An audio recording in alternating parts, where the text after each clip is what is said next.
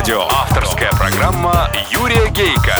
Автолюбители слушают Автоликбез на Авторадио. Здравствуйте, дорогие братья-водители, собратья-пешеходы и пассажиры, а также честные профессиональные инспекторы ГИБДД. С вами, как и всегда в это время на волне Авторадио, программа «Автоликбез». Ее автор и ведущий Юрий Гейко. Спонсор ООО «Торговый дом Кама». Шины «Виатти» созданы с участием профессиональных автогонщиков. viatti.ru Автоликбез. Автоликбез. Сегодня в программе. Парковка платная, крадется тихой сапой. Продолжение темы.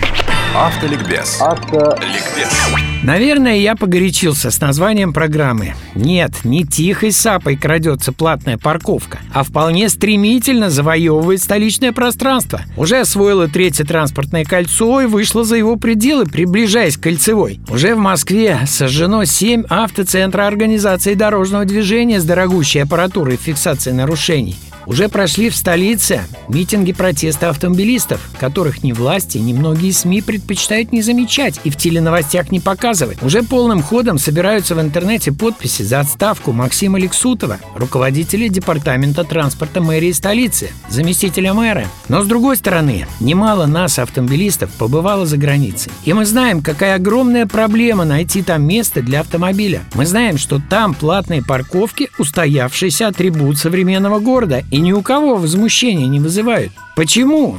Почему же у нас-то все по-другому? Мне приходилось парковаться в Дели, Сеуле, Карачи, чуть ли не во всех европейских столицах, в трех десятках городов США. Я помню, например, как три часа ходил по магазинам Карачи, а шофер моего автомобиля из российского консульства все это время кружил по улицам, не останавливаясь, потому что ни одного места для этого не было. А контроль за нарушением был почти молниеносным. Помню, как я припарковался на Бродвее, чтобы выпить чашку кофе в знаменитой кофейне. Мою машину отправили на лифте в подземный паркинг за 24 доллара в час. Кофе, кстати, оказался дрянным.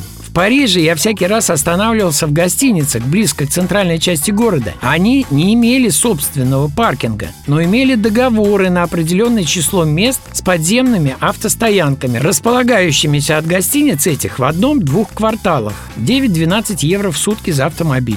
Время в центре Ватикана, на площади Святого Петра у Папского дворца. Женщины-карабинерши, увидев нашу десятку, русскую машину с московскими номерами, разрешили поставить ее на пару часов бесплатно на автобусной стоянке, единственной, которая здесь и была. Благодаря чему я, моя жена, сыновья попали на субботнюю мессу Папы Римского, еще Иоанна Павла II. И это стало потрясением на всю нашу жизнь. В общем, весь цивилизованный автомир паркуется в мегаполисах с трудом, платно и бесплатно, а мы митингуем и протестуем. Что ж, давайте попробуем объективно, без горячки, в этом разобраться. Во-первых, уровень зарплат и стоимость парковки. Стоимости парковки в среднем в столицах Европы и в Москве сопоставимы. Там 2-4 евро в час. У нас всего в два раза меньше. 0,8-1,5-2 евро в час. А вот зарплаты в Европе средняя около двух с половиной тысяч евро. И получается, что средняя российская зарплата меньше среднеевропейской почти в 6 раз. 25-27 тысяч рублей у нас. Это 440 евро. Но не будем лукавить.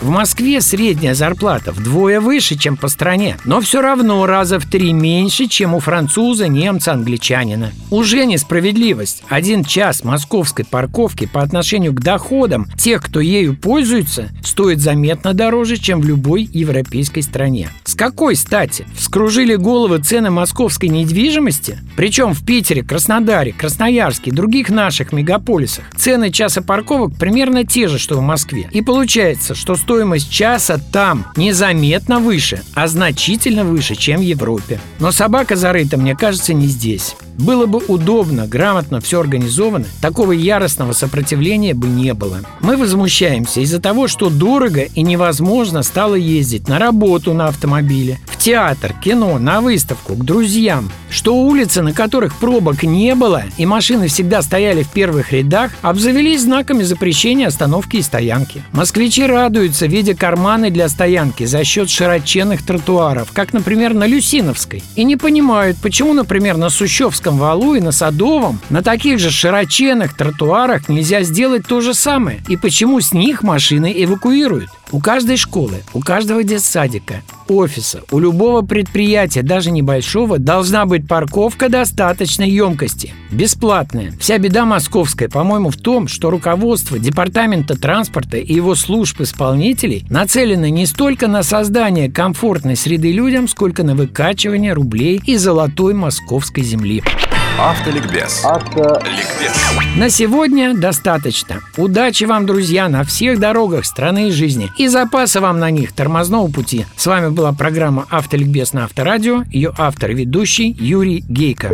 Реклама. Автоспорт – это всегда движение на пределе возможностей. Торможение, крутые повороты, высокая скорость – вот настоящая проверка на прочность. И шины Виатти прошли ее с блеском. Шины Виатти созданы с участием профессиональных автогонщиков. На 100% готовы к любому повороту. viatti.ru Автоликбез на Авторадио. Авторская программа Юрия Гейка.